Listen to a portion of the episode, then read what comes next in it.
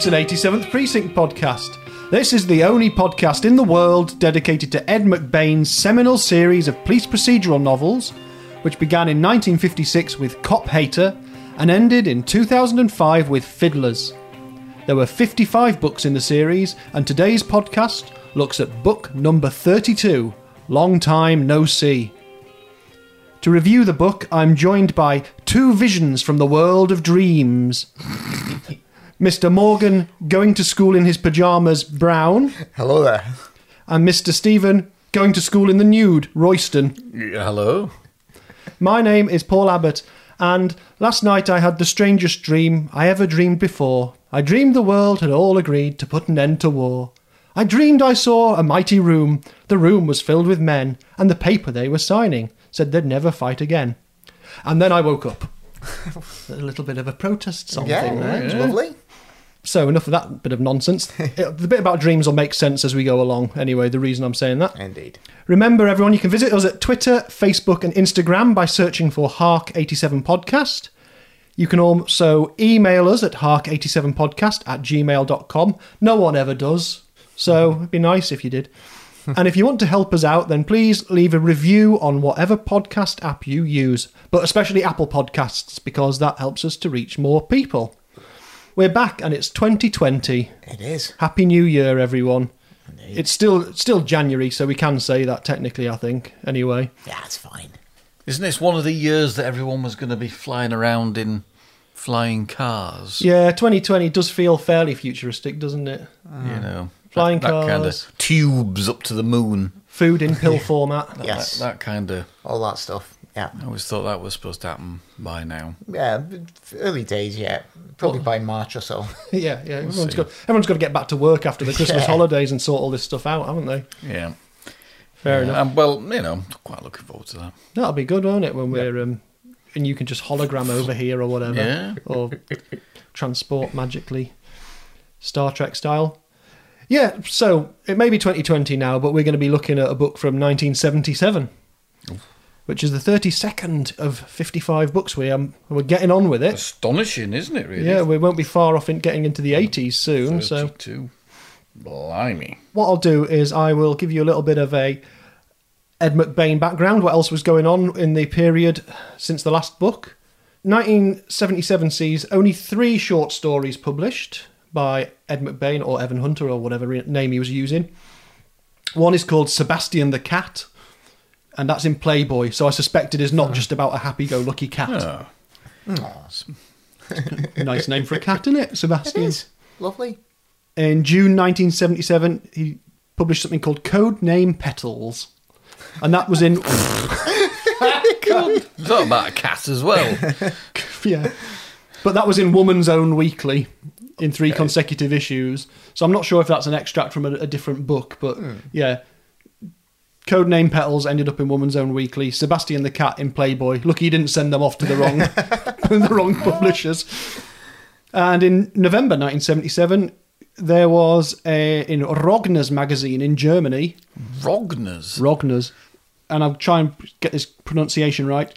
Kurzgeschichte. That sounds about right. Kurzgeschichte. It's otherwise known as short short story in its English hmm. title. Wo ist das Kurzgeschichte. Yeah. Kaiser like that, yeah. Petals? So, yeah, that sounds about right. Kaiser Petals. so that was only three short stories. As by this point, he's only doing the occasional one that turns up in Playboy or something like that. Not like twenty years before when he was just doing hundreds and Yeah. hundreds of them. But 1977 does see the publication of Goldilocks, which is the first book in the Matthew Hope series, Oh, yep, yep, yep. of which I've not read any of those. Now, I've got a big pile of them and read none of them.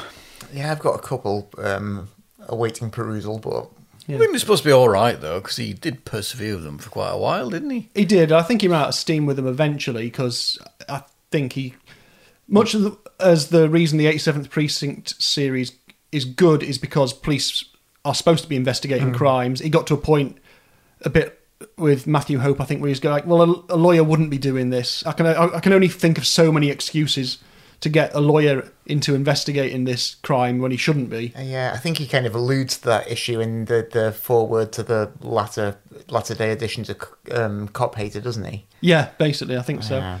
But the Goldilocks, uh, the Goldilocks, the Matthew Hope books, starting with Goldilocks, are set in Florida, and essentially Matthew Hope lives in the place that McBain was living at the time, because him and his then wife Mary Vann had moved down to Florida, in fact to Lido Shores, Sarasota, Florida, and that's essentially where he sets the Matthew Hope books. I'm led to believe. So he must have been a bit like Quincy, sticking his nose in where Yeah, exactly. he's had no jurisdiction. basically. It, it, yeah, most non-cop based crime things, if you think about it, would actually be over in five minutes when the first policeman that the mystery author or coroner or whoever it is turned up would go, "No, you shouldn't be here, and you being here is going to really mess things up." Yeah, I think that's quite in quite a lot of the series you read. Like the uh, the whole basis of whether any good is how not trying to get that to be contrived. You know, Yeah. the ability of the author Yeah. to make it. Obviously, nine out of ten involve law enforcement people, but I- I'm I'm sure McBain will do a pretty good job of handling that, but still, it's it's got to be tricky to do it over and over again for a whole series. Yeah, Like the Travis, Travis, Travis McGee, John D. MacDonald's are quite good, and they have this fairly preposterous concept of a guy who salvages anything, doesn't he? Like hmm. lost Yeah. fortunes or people or whatever, which is, is a bit daft, but it's still quite a good ruse Yeah. for getting him in various Involved places in he shouldn't be. Scrapes, yeah. yeah, you can you can do it if you set up the right situation and your readers expect a certain, Yeah. you know, Yeah. you'll you'll let them off with yeah, it basically. Yeah, so. exactly. Yeah. But I should just mention that although uh, I did say that Evan Hunter, Mary Vann, and her daughter Amanda Finley were living in Florida, they were also living there with their cat, who was called Higgins. Higgins. Is, better, is that a better name than Sebastian? I think Uh, Higgins is a better name like- for a cat. Yeah. I, I I think it would very much depend on the character of, of the cat, wouldn't it? Yeah. Big snooker fan named after Alex Higgins. Or the butler from Magnum PI. Was he called Higgins? That was Higgins, wasn't it? I think so, yeah. Yeah, No idea. I think it definitely was. So I'm just imagining a cat with a big round face and a little moustache. So Which was really good at snooker. yeah, it's all the various Higgins roll into Really one. Really bad tempered snooker player. Imagine that's he's named it because he's been watching watching British sport. It, mind you, 1977. This I haven't actually got this noted down, but 1977 was basically when snooker first started being broadcast. It was It's- the year it- it it- started at the Crucible. Yeah, so it went to the it's Crucible. all aligning, isn't it? Yeah, there we go. Higgins was more significant than we thought. In the archive of Evan Hunter, you'll like this. There's a one entry outside of a load of letters and correspondence from 1977 that's listed, and it's a bit of his research. It's a copy of a book, or well, some pages from a book, and the book is called "A Collector's Guide to Pressing Irons and Trivets." Right, okay. So What, that's that he wrote? no, no, it's just something he's been using for research. Oh, right. so I'm not sure what book it's for. Possibly he was writing about the the book Lizzie, I think, at the time about Lizzie Borden. So it might be Ah, about right. domestic things from then. I don't know. Not just a, a, a thriller set in the exciting world of vintage trivets. yeah, basically. no film or TV directly linked to McBain that year in 1977, but there is.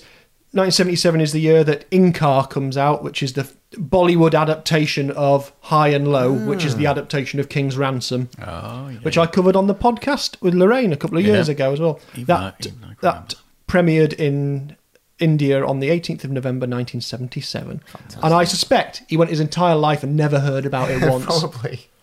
right, so I would think that's caught up with McBain's time. Yeah. there. Although one thing reasonably busy. between the last book and the book we've done, what we're doing now, is he released a book called Guns, a standalone McBain, which I recently read, and I believe Morgan has not recently read. Many, many years ago. And I've never read. Is it set in Isola? No, it's it's it's not even in the world. It's Oh, set right. it's set in New York, but you'd be forgiven for picking it up off a shelf. And I probably bought this thinking, oh, this is an 87th precinct book I because did. the edition I've got is, and you as well, is The exact same thing, yeah. Gold Stripe McBain. What do you remember of your feelings about it, Morgan? Um, I'm sure I really enjoyed it at the time. I can remember very little about it, really. It's uh, just Can I have a read of the back of it? Yeah, absolutely. It follows a kind of gang member in sort of seventies, like grubby New York. Yeah. Oh, he loves his gangs, doesn't he? Yeah. I'm, I'm reaching the point where, having read uh, Long Time No See, he's obsessed with gangs. I think there is a period where the gangs thing crops up too much, but it may actually be it's not that often. It's just every other book or something like that. There's something about it, and I I remember when I was first reading the 87th Precinct books, going, oh, not another gangs one, but you know, he was also writing about doing research for gangs for a standalone book called Walk Proud, which became a film. All right. So gangs were very much on his mind almost Yes. all the time. Anyway. Yeah. But yeah, Guns is an interesting one. I'm not sure it's brilliant. It's a basically a man on the run book hmm. about a, a heist that goes wrong. In some ways, do you know what it reminded you of? I said I I said to you two guys, I'd started reading The Onion Field Yeah. by Joseph Wambaugh, and I'd had to stop because it was way way too depressing to be reading in the run up to Christmas. Yeah, it's not very festive. But the way that sets up the characters, their relationships, their times in prison, hmm. this is he's sort of done a mini version of that in Guns, hmm. very similar of having the the relationship patterns and prison patterns of the members of the heist squad, you know, that are knocking over shops to make money. Hmm. So it's quite. I think that was in the air as well, possibly. And and but then it basically ends up all going wrong, and and Collie Donato is on the run. But what is interesting about this, in fact, you know, I'm going to hold some of that in reserve and try and remember to mention it at an appropriate point in when we're talking about long time no see. Anyway, it's all right. Yeah. I miss it not be, you know, it could have been an 87th precinct one told from the perspective of a of the baddie. Yeah, which which can be interesting as we've as Yeah. we've seen, just kind of setting things in that world, but approaching them from a slightly different angle. But I will also say the 87th precinct books it's, they're not exactly hard hitting, but they don't pretend to be not realistic. There's swearing, there's violence, there's hmm. sex.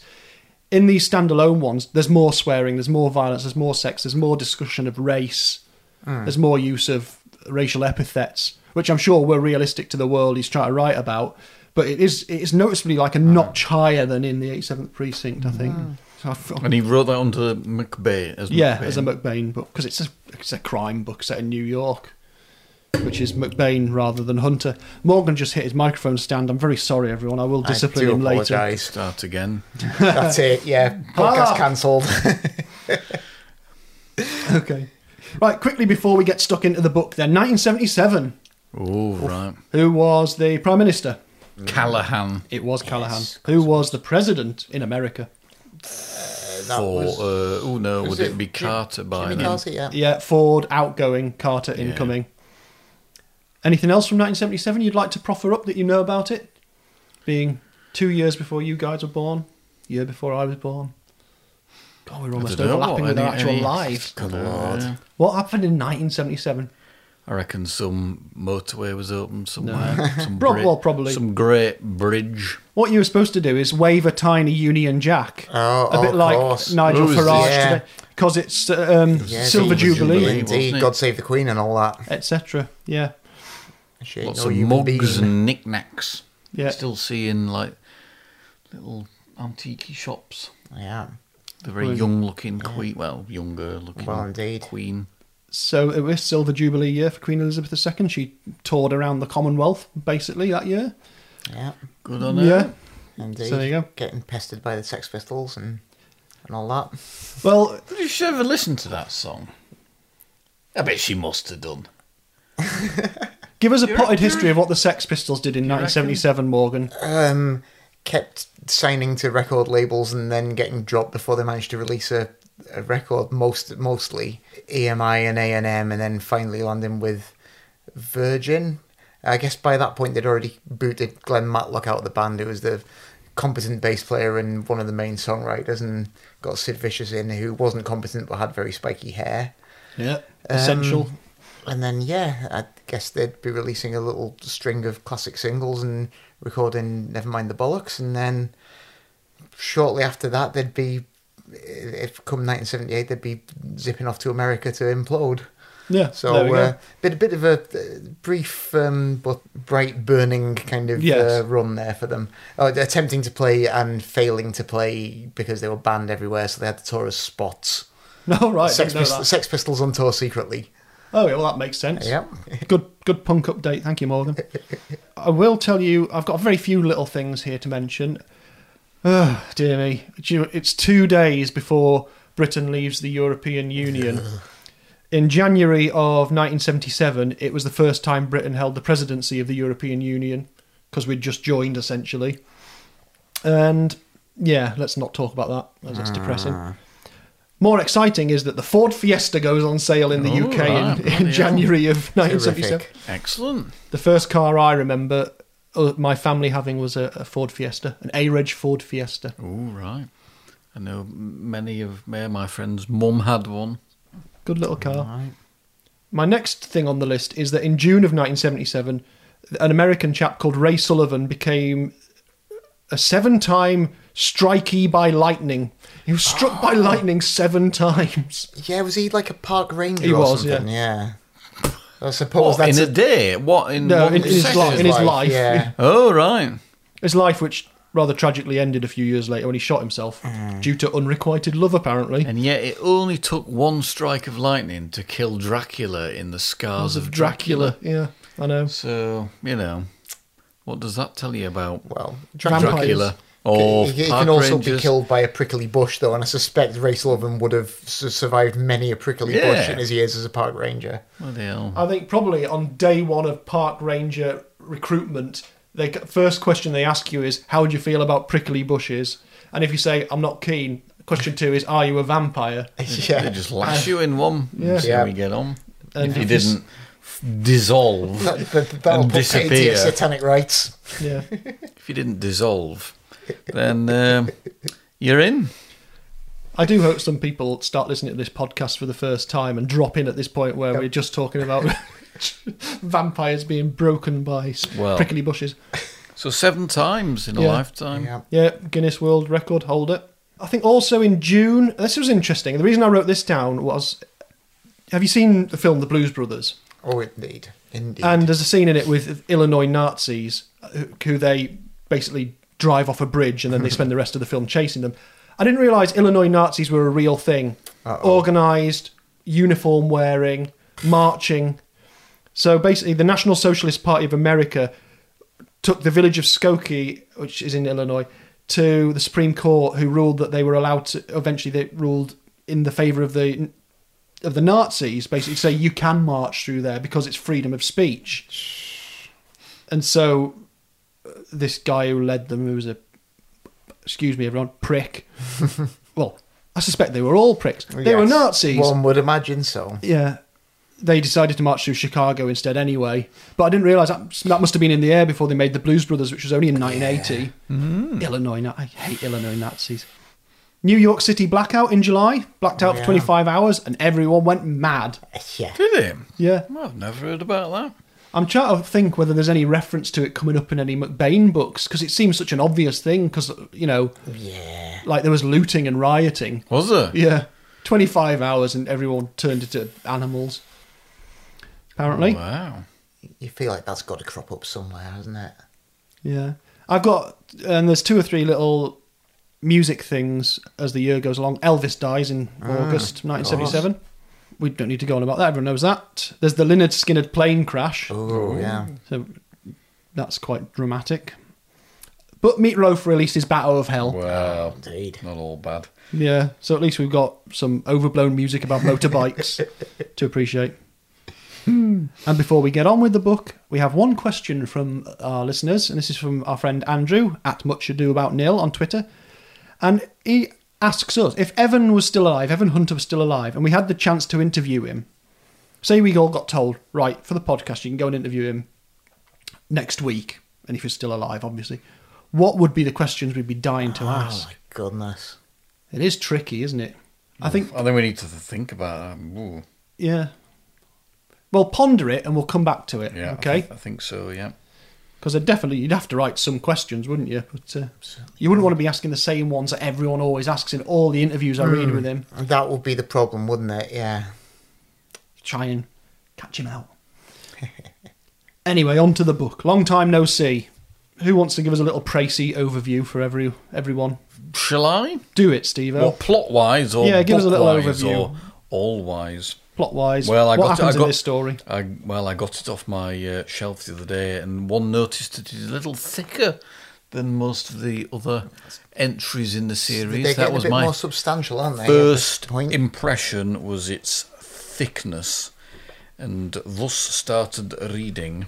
So it involves initially the slaying uh, of a blind, well, who's a beggar essentially, but a a, a, um, a pensioned off war veteran who's only quite a young man, isn't he? Yeah. Thirty, something like that. He's been in the Uh, Vietnam War. Killed on the street, his dog's chloroformed, and then shortly after that. Um, well, the one thing we do know about his death is that the person who kills him uh, shouts, "Where is it? Where is it?"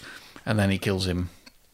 And then shortly after, his wife, who is also blind, is murdered by somebody masquerading as a police detective or police patrolman. Yeah. And their room is uh, ransacked. So some searching for some mysterious object. And then thus starts the investigation for quite a while. And then perhaps the uh, not too much happens after that whilst the investigation is going on. It's- it's- well, it's true, it is, And then there is the There's a lot of killing of a in this one. third blind person. Now, who's that? Now, I don't want to say that's somebody and nobody, but it's just a a, a, a- a fresh character to the scene that you don't really Yeah. know much about and don't end up finding too much about. And then they basically sort it all out. And Bob's your uncle and Bob's your uncle. Everyone Fan- goes home. That's it, yeah. So yeah, because quite strangely, despite its thickness, the essential plot in terms of what happens and the crime itself is no more or less complicated than a standard entry. I would Yeah, we've, say. we've It- definitely seen dispense with plots like that in kind of half the length, Yeah. really. But it's just he's just taking a bit more time to kind of stretch out and and enjoy himself with some of the bits and Definitely. Yeah. And the one thing I found about this is maximum levels of descriptiveness, particularly about uh, the fictional city Yes. and geography. I, I reckon you'd struggle to find another entry in the whole 55 books that describes the city uh, in as much detail as this book. It certainly does add to our knowledge of, of the city quite a lot in, in, in this one. I would agree. If you were getting a blank piece of paper out and trying to draw a map, I reckon you would This- do. yeah. You could do worse than start with this one, yeah. uh, because there's absolutely loads of it all the way through. Also, I think that the, the inflated page count allows for a lot more of the entertaining um, asides from the narrator that I, I always really enjoy, and that there are lots of them here. It goes off on little diatribes, which I find very enjoyable. So the, there's Well, one of the things that comes out of that, and I was going to say, did you spot loads of references to Britain yes, and yeah, England absolutely. particularly? seems to be particularly playing on his mind, uh, and, and Liverpool even. yeah, so I think that's what on page thirty-nine or something like that. Liverpool. yeah, Genero came from Calms Point, a part of the city that spoke American, the way the people in Liverpool spoke English. Oh, I must have missed that. Is is that where it's all, all discussing the, the fact that lower class people, including criminals, use the word turlet? Yes, basically. I remember Turlet. yeah. Turlet sounds like from Lancashire. Well, yeah, Richard Genero from Lancashire. Um, Going to the Turlet. Yeah, but there's about five or six points where he pointedly says hmm. something about Britain. In Yeah. fact, he refers to uh, a couple of places, specifically in London. I think he may have just been picking sort of British sounding street names. Hmm. Did these sell better in Britain than America? Well, I have a theory about this. I do have a theory about you this. wonder. The year before, there was a big reissue campaign of the of earlier ones in paperback, ah. and he did a lot of press for that. And I think he might have been in the UK on a book tour during 1976 or thereabouts. Also, because I know that someone contacted us through social media once who gave said, I've got these photos of Evan Hunter on a book tour in Glasgow in the 70s. So I think when they did the reissues with the new things coming out as well, he went and he did loads of press and he did he did a tour of bookshops in the UK. So I have a feeling he's come back and he's expressing some opinions about us in this book. Partic- yeah, I'm, and I'm not going to say anything about his references to frigid British women, which are in here. Make of that what you will. Yes. But yeah, I think it must have been on his mind anyway. That's my theory. I need Yeah. to confirm the date, but I've not been able to confirm exactly when he was on this. I remember him commenting about decimalisation and saying that's a step in the right direction. It- well, he wasn't wrong. So yeah, loads of British references in here, and a and a dig at the speech patterns of Liverpudlians, well, which we live with every day Yeah.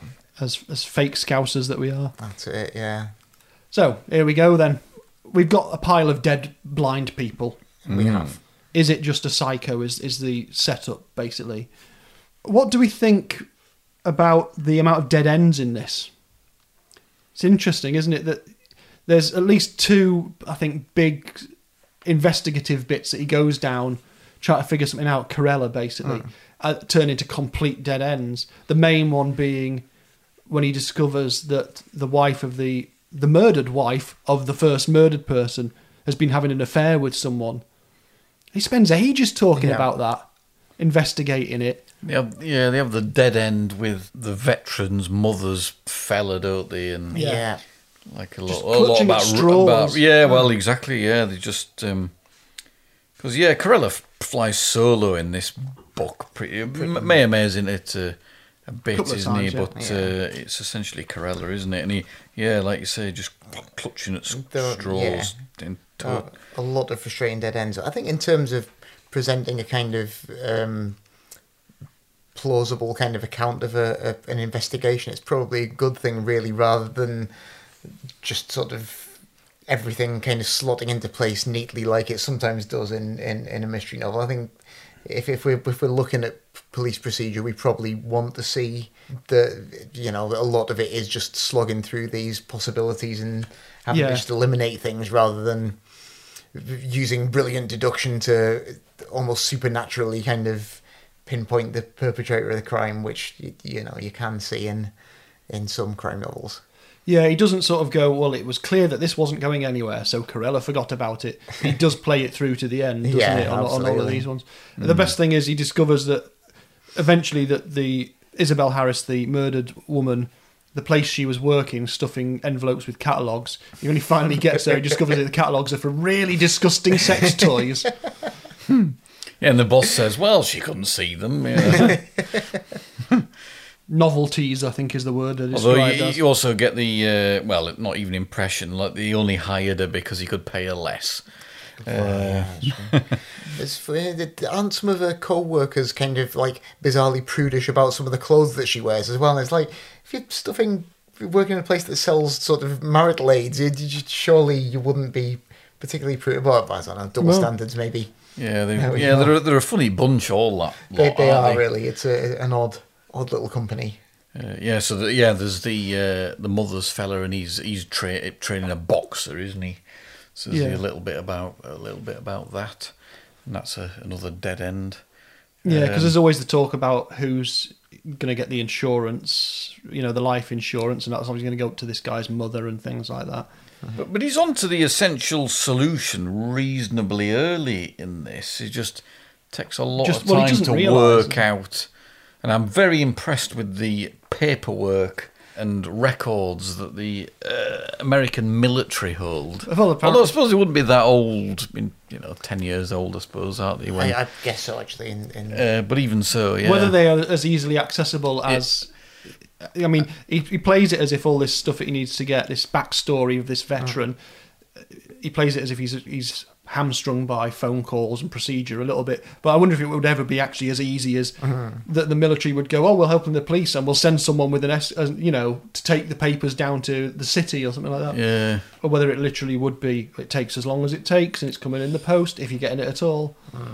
But, you know, maybe that's where he has to make concessions for our sake as the reader. guess so. Yeah. I did want to say one of my favourite things about this is there's a couple of references. There's a point where Carella and Meyer Meyer go to interview someone, Mrs. Harris, the mother of the murdered man, and it's like Meyer Meyer was sitting there. He was a cop, a real cop, And Carella's sitting there. He was a real cop. They were the basic. The reference is he's not Columbo. Carella is not Columbo. Oh, is that the Columbo And, Kojak? yeah, and Meyer yeah. Meyer isn't Kojak. Yeah, he wasn't wear. Yeah, he says he wasn't wearing a dirty mac or dressed like the mayor.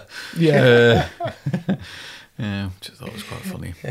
So Meyer Meyer's life is already being made a misery by the fact that Kojak's on television, and, and he's a bald cop.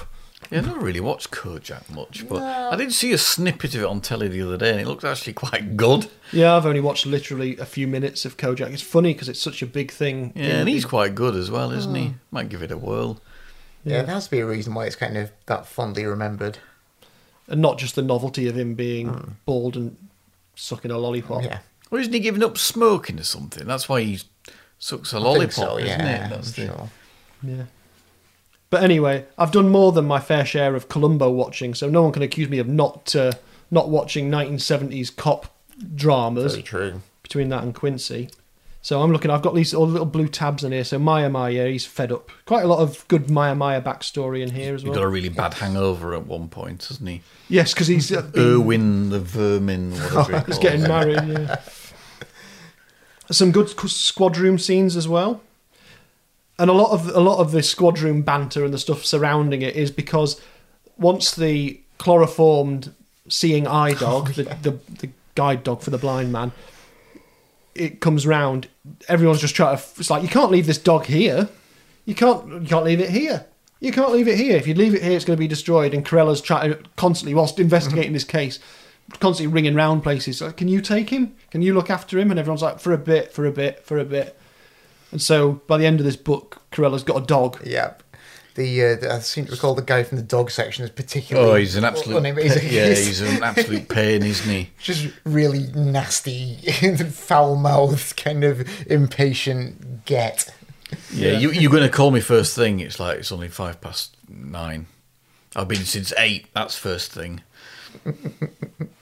We do get into a couple of different um, precincts as well in this one. We do.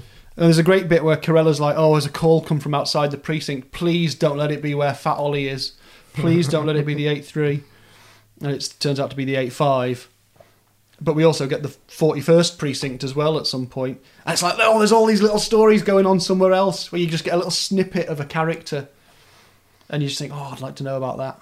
Yeah, one of them's called yeah Cutler's Last Stand. Is it after the the guy was in charge of the precinct, and you think, oh, an entire another world of Yeah. books could exist about that. Yeah, well, in fact, I have got the seven this- sevens known as being the lucky precinct, even though it's got the highest crime rate in the city. All these little Yeah, chapter 11 basically opens with a description of all the different sorts of precincts in and where they are in the hmm. city as well, which, like you say, is a really good bit of description for the, Yeah, the yeah. world building. Isola was divided into 23 precincts, and five of those were up in Diamondback, and then he explains all of what they are, where they are. Yeah, when, have- they, when they say it's uh, Isola's into, into 23, Isola just being the island bit. Yeah. So the, the, the reason why there's obviously the numbers going to the hundreds is because that includes all the bits that aren't in I Isola. guess that they, they start the the lower numbers are out in the boroughs, are they? I assume. I think so. And if my Yeah, admittedly limited knowledge of New York uh, precinct numbering is anything to go by, there would have been a lot more smaller precincts earlier on, which over the years would have merged, and so you don't actually have a consistent numbering. So there wasn't there wasn't like a number one up to a hundred Ah, and first. Well, even even in that, they say that they like skipped a number because they like like the eight three and the eight five and the eight seven and the eight nine and then the one oh one or something. So Yeah, I think it's it, it, it seems pretty reflective of what it actually Yeah. is like in New York itself, which is quite good. So I like So how big are the precincts then? So would would would like the eight seven be like the size of of what like Wavertree? Bigger? I Probably a think- bit bigger. Think, think a South bit Liv- bigger, South 'cause it seem- Liverpool? It seems to en- encompass quite a lot when the, the Yeah, well, the descriptions when you read them of, of the 87th precinct is essentially it's it's all of one side of Central Park, more or hmm. less. So it's going to be like And the, s- between it's Central gonna be Park and like- the river. It's going to be Yeah. like the size of our parliamentary constituencies, then, isn't it? You know, like something like that, maybe. Yeah. yeah. Yeah, there's definitely there's very specific descriptions of, it, of what it is, which I don't have to hand at the moment. Yeah, they- but they- yeah, they- the real world im- version to imagine is basically all of one side of Central Park to the Yeah. river, more or less. Yep. Yeah. So another one of those dead ends is where Carella has to go to find the niece of one of the murdered women, and she turns who's told who's told her uh, her auntie, this blind woman, that she's moved to Chicago and is actually just working in a strip, cl- uh, not a strip club, a massage parlor. Massage parlor, and we get get a little kind of um, sort of description of how massage parlors manage to operate these uh, operations kind of un- under the radar as well, which is another sort of bit of uh, insight into the criminal underworld of, of Isola as well. Yeah, It seemed largely unnecessary, all that, though, because surely to God he would have just waited for it to go home, wouldn't he? yeah. I don't know. It don't just know. all seemed a bit odd, that. You didn't want to see chapter. Carella in a towel, Yeah, well, yeah. Just all seemed a bit odd. but it gives him an opportunity to do. it. I think that's the main comedy character in there, isn't it? The guy mm. in the massage parlor who thinks this Carella's being a, you know, skipping a turn or whatever Yeah. it is with one of the girls, and he's like, "Can I just have a word?" Takes him aside. He's like a fat bloke called Arthur or something like that. yeah, yeah. Arthur, that's him, yeah.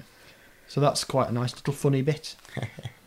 but what we really need to talk about here, and I think this is the main thing that stands out for me in this book, is essentially we have a lot to do with the army. Carella goes to do his research. He discovers that the first victim, James Harris, was blinded while he was in Vietnam. Since then, his treatment has involved a lot of sort of psychiatric work discussions of dreams, psychoanalysis, because he's been having these nightmares. So he goes up to this this military hospital where he meets a very flirtatious person. Mm-hmm. So we get Carella being teased with the opportunity to commit some extramarital affair, Yeah. which of course he doesn't, being Carella. But we get this transcript of a dream thing recorded on tape, a really weird dream. Mm. And then the book is full of loads of psychoanalysis or discussions of what could this dream mean. Uh, what did it feel real to you? That stuff. I mean, it's interpretation of dreams as one of your main plot solving. Yeah, I found that completely ridiculous, to be honest. But the fact that it was even on record to start with, and the fact I just cannot believe for a minute that you would start looking for a solution to a murder 10 years later on the basis of some really mad dream. About a Christmas tree. Yeah, and it, that all that bit of it and the solution did all seem ultra contrived, to be honest. And I love Gustav Millerman's Book of Dreams that tells you what every dream's about. But yeah, it did seem a bit daft, for want of a better word, all that really. I mean, Uh, in fact, not daft in terms of that you can look into dreams, because of course you can and come to solutions. But the fact that you'd even start there as a potential solution to uh, the cri- uh, a crime, really. it's an, it is an interesting one. I, mean, if, if you're looking just because I guess he starts out by just looking for anything on him at all because they, they know very little. If, if the one thing that does turn up when he's looking for any kind of shred about this guy's life is the report of this dream, and that's kind of all that's left to go on when you've chased down every other dead end. I suppose it does become quite significant, and you if you have to base an investigation on that when there's nothing else. Then uh, that's how I viewed it in order to make it plausible to me. Yeah, I understand that, and like, but you sort of have you have two things. You have the actual playback and transcript of this guy talking about his nightmares, which is about a gang. Essentially, leads him to some sort of revelation about a gang and a potential gang rape when they were when he was young, which then Carella follows up, and then later we have Carella talking to a police psychologist saying, "What do you make of all of this?" To, so he needs someone to help him interpret the hmm. interpretation of the of the dreams, which I think is tricky because essentially this is all based on Freudian analysis, Yeah. which by 1977 was already, I think, considered to be largely bullshit. and Jungian analysis and all that sort of stuff, but. I don't know enough about it No, as nor a, do I, to as a be honest. topic, other than I think by then, you know, dream simple dream interpretation in the Freudian style was already a bit like, yeah, not sure. But he ends up getting there in the end by just essentially tracking down all his army buddies, Hmm. which he would have done without that dream. So it, it almost becomes slightly irrelevant. Yeah, and yet possibly. takes up a massive chunk of the book, really. It does, and I think that's one of the things that makes the book longer is the fact that he's gone into this that much level of detail about the backstory. Green carpet and his mum having a penis when she lifts up her skirt or something. Is that in your book of dreams? no, Max Maximil uh, Gustav Millerman doesn't make mention of that. I think you should reread it and see if you can work it out. But I will say one thing: the um, the military background he decides to give Jimmy Harris. It was interesting. One of our friends on Twitter, Hank Wellman, mentioned that one of the good things about Jimmy Harris, even though he's a corpse basically in chapter one, ah. is he has a full life in the city, and you mm. get to experience that. Yeah. You have you see his time as a gang, you see his time as a kid, you see his time moving into into the army, and then you see the out- the out the outcome of that once he gets back as a vet. Yeah. And you don't normally get to see that with these ancillary characters, No. which is an interesting thing. So that's it makes him a very real victim. But his military background, checked because they're talking about Operation Ala Moana. Hmm. So I thought, is that a real one? Sounded pretty plausible to Yeah. me. And it was. 1966 1967, Operation Ala Moana was the code name for the combat operations of the 25th Infantry Division in December 1966, which was in areas near Saigon and in the Hobo Woods, which began on December the 1st, 1966, which tallies in exactly with what Yeah. McBain says in the book. And the point was the 25th Infantry Division, it was designed to keep the Viet Cong away from rice producing areas. So that was the point of, of that military exercise, which is where this thing in the past, the blinding incident for a kickoff, Yeah. happens to Jimmy Harris, and also the events that lead to a rather interesting denouement to this Indeed. book, which, spoiler policy, no spoiler policy, we're going to have to sort of talk about We're a little bit, aren't we, to wrap it up? a bit. Yeah. Tackle headlong. Yeah, I think, well, we need to go, we need to pile headlong into Major Tattaglia's office Yeah. who took over once the platoon's leader was killed or was. Let's try and get this right. He was killed in the action, I suppose, Yeah. wasn't he? But there's a Carella plays a very TV detective-y sort of trick here hmm. because another attempt is made on a blind person's life, and another dog is supposed to be chloroformed, but it doesn't work, ah. and so we know that if this is the same attacker, he's been bitten by the dog. Which ultimately, eventually, comes round to Carella when someone You see, Sam that, Grossman joins up the dots. that that was another slightly unbelievable bit in that they'd go, they'd send out the lab people in for to collect blood samples of a dog bite, Well- even before they knew it was significant. Could have been rabies, though. Rabies is mentioned a lot in this. Hmm. And let me tell you, let me tell everyone, Oh. for the past four days at my work, I have spent, I've spent it entirely making a presentation about rabies. I oh. now know more about rabies, and I'm much more terrified about it than I've ever been in my life. Oh heck. And rabies keeps cropping up in long time no see. And in fact, in guns, this is what I was going to mention.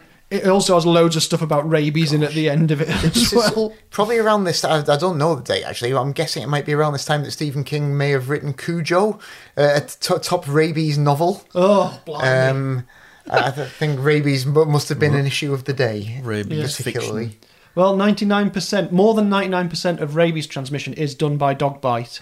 So Yeah, it's, it's no uh, laughing matter. it certainly isn't. It's a horrible, horrible thing. If you have clinical symptoms of rabies, you are dead, essentially. I'm not going to What tell are the symptoms? Well, do you really want to know? It's horrible. Rabies starts off Just off. give me one. Well, I can give you one. Deaf. Starts off with like headaches, aching, then shaking, tremors, fever, hallucination, dangerous behaviour, including biting, because the disease is trying to get you to bite someone to pass it on, Crikey. and then eventually pa- paralysis, coma, and death. All right. It's a laugh a minute with rabies. That's basically all I've been doing for the past four days. Between that and the coronavirus, it's uh, terrifying. yeah, I was a few years out with Cujo, 1981. bad. Well, you know, it's not that in the grand scheme of things. in geological terms, it's at the same time. But I've forgotten how I got into rabies now, other than yeah. But yeah, I was going to say Carella plays a bit of a trick on on on basically the guy he's trying to catch, who's figured out has done it, who's playing by strict legal rules. Ah. He's basically saying, "Oh, that dog had rabies," but it doesn't work. His gambit doesn't work anyway. You've not mentioned how they know it's him. The clue was there all along, wasn't it? If they'd been more thorough in their search initially, they'd have sussed it out straight away, wouldn't it? Yeah. Because they find a key attached to the dog, So it's looking the looking. dog's collar, which they immediately work out is a safety deposit box in which is kept a um, a ransom letter. Oh, yeah. So it's, it's Um, blackmail. No. Because the other thing we should have mentioned is they have a big reunion, don't they? They Oh, find out yes, there's a big that's reunion, significant. ten year reunion with his old army buddies. After which his mother gets the impression that he's up to something, that he's got Yeah. some get rich scheme.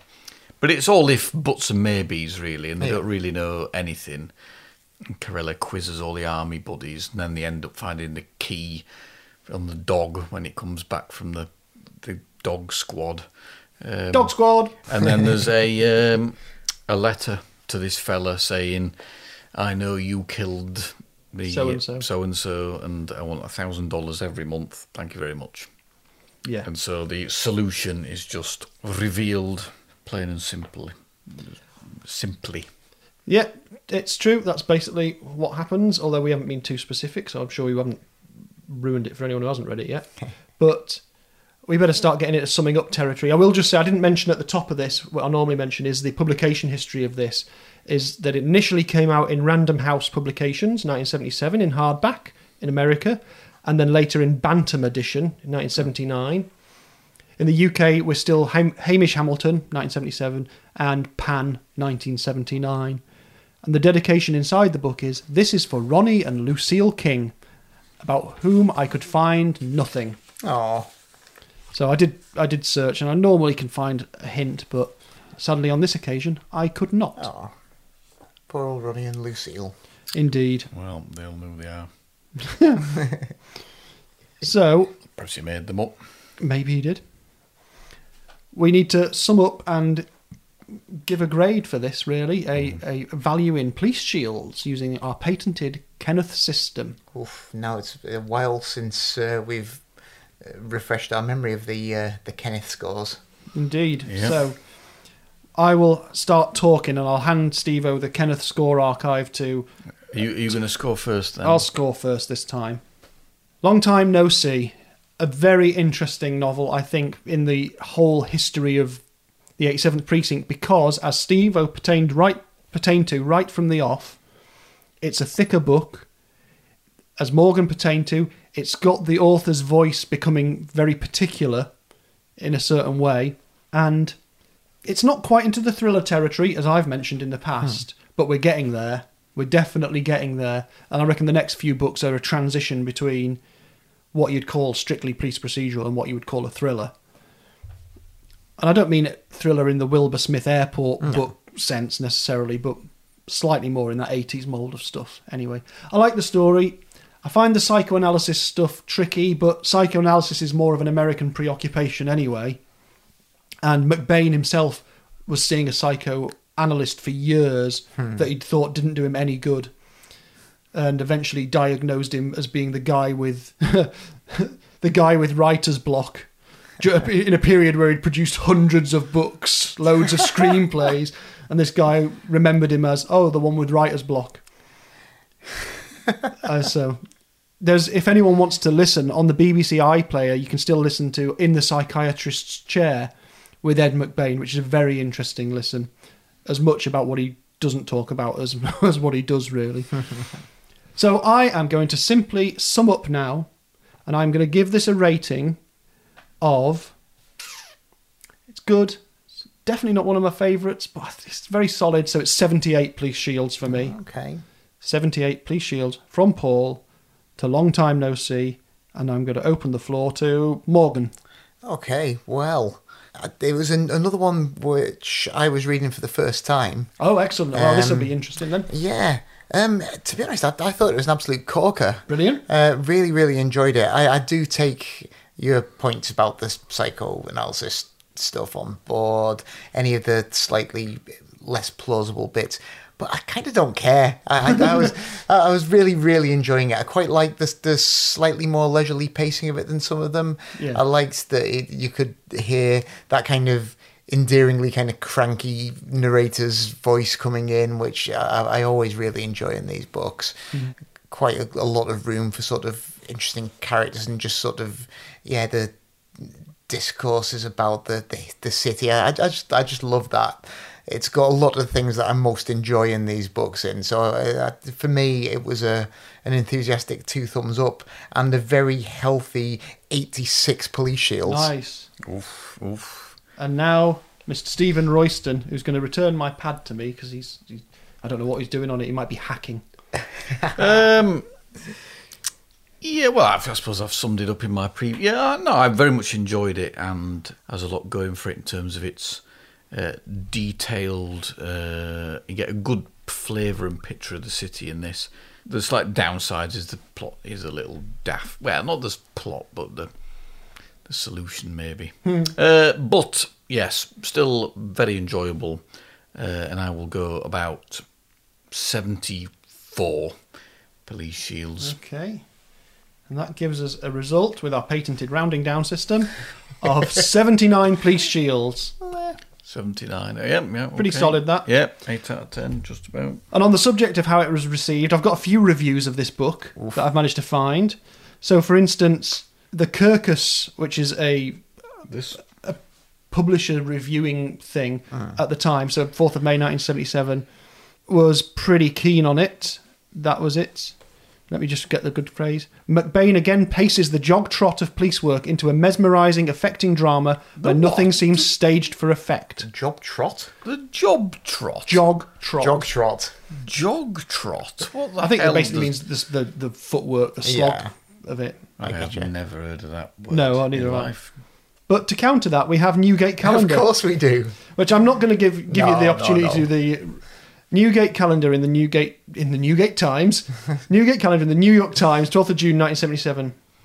There are procedurals and procedurals. By now, the 87th Precinct stories of Ed McBain have sold millions upon millions. The publishers cite an incredible figure over 250 million copies worldwide.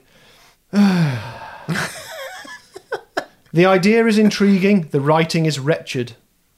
McBain has the instincts of a good storyteller, but his literary style can be arch cutesy and full of pseudo philosophical or pseudo sociological asides that have all the intellectual strength of the late Arthur Brisbane. I don't know who Arthur Brisbane is. I should have researched that really. It basically says, still, McBain must have something to attract so sizable a following. You figure it out. I, I can't. Ooh, ooh, he gets my goat. Um, just, he just he really hates him. I've, I've forgotten what his real name is, but he's, he's a, he was also he was mainly a music critic, wasn't he? And I think he was also well known for all just slagging off Leonard Bernstein for some reason too. Who's that? The, the Newgate Calendar in his in his real life persona. Oh, right. Um, it, it's just just a can't do it can't do himself, so he just sneers at everyone else. What Yeah. a rotter! The Observer, Maurice Richardson, their crime reviewer. A welcome comeback to documentary doom laden big city form by Ed McBee, who has been getting rather costive, which is a good word. Ah.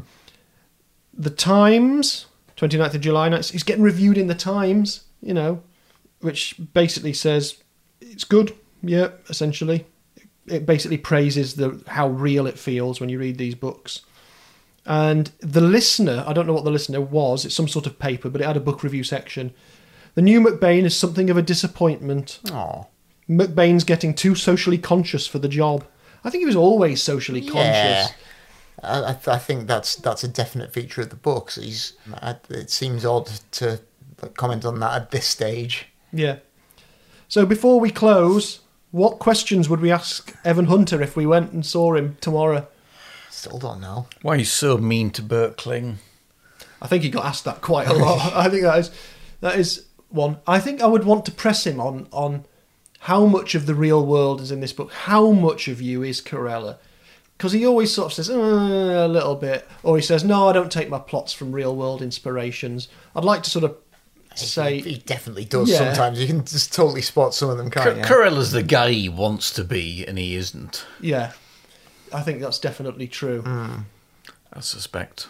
And I think I'd want I I'd want to ask him what he's got with uh, this obsession with blind blind people, Blind- deaf people, people with yeah. So because it's uh, it runs through so many of these books. so people who've got some sort of uh, some sort of physical impairment Yeah. to hearing or sight or, or whatever. Yeah, I guess you, you do get more uh, people with impairments cropping He's- up than in many The authors' the uh, you know like the angelic wife and the Moriarty villain, both deaf. Yeah. It's quite curious that.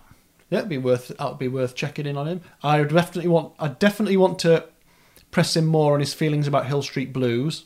To see if I could actually talk him round to admitting that it's not really what he thinks it is. It'd be nice to know why he was so upset about that and not about, apparently, as far as you can gather, about Barney, Barney Miller. Miller. Yeah, oh, that would be a good one. We'd ask him about Barney Miller. Yeah, because did you say you haven't found him no, commenting on that can't at find all? anything about him It referring does to seem that. odd, doesn't it? I- I'd also like to know his feelings on Newgate Calendar because I feel Oh, like yeah. he, he deserves the right to reply. Frankly, Yes, I think that would be it. I think the opening gambit would be so New York Times critic Newgate calendar, and then you just watch his head blow up. I suspect he wouldn't have many kind words for him. one would imagine. I'd ask him And he who didn't Ronnie and uh, Lucille King were. Fair enough. you get the impression it, that uh, yeah, he d- didn't really kind of like take criticism particularly kindly anyway. no, I think he was quick to anger. yeah, In fact, I know he was because people have told me face to face. So there you go. there would be lots to ask him. There'd be so much you'd want to ask him. That's that then. Long time no see. Join us for our bonus episode where we will discuss, as always, the book covers, particularly, and especially some more stuff about what was going on in 1977. Until that comes out, we're going to say goodbye. So I'll say goodbye. Goodbye. fairly well.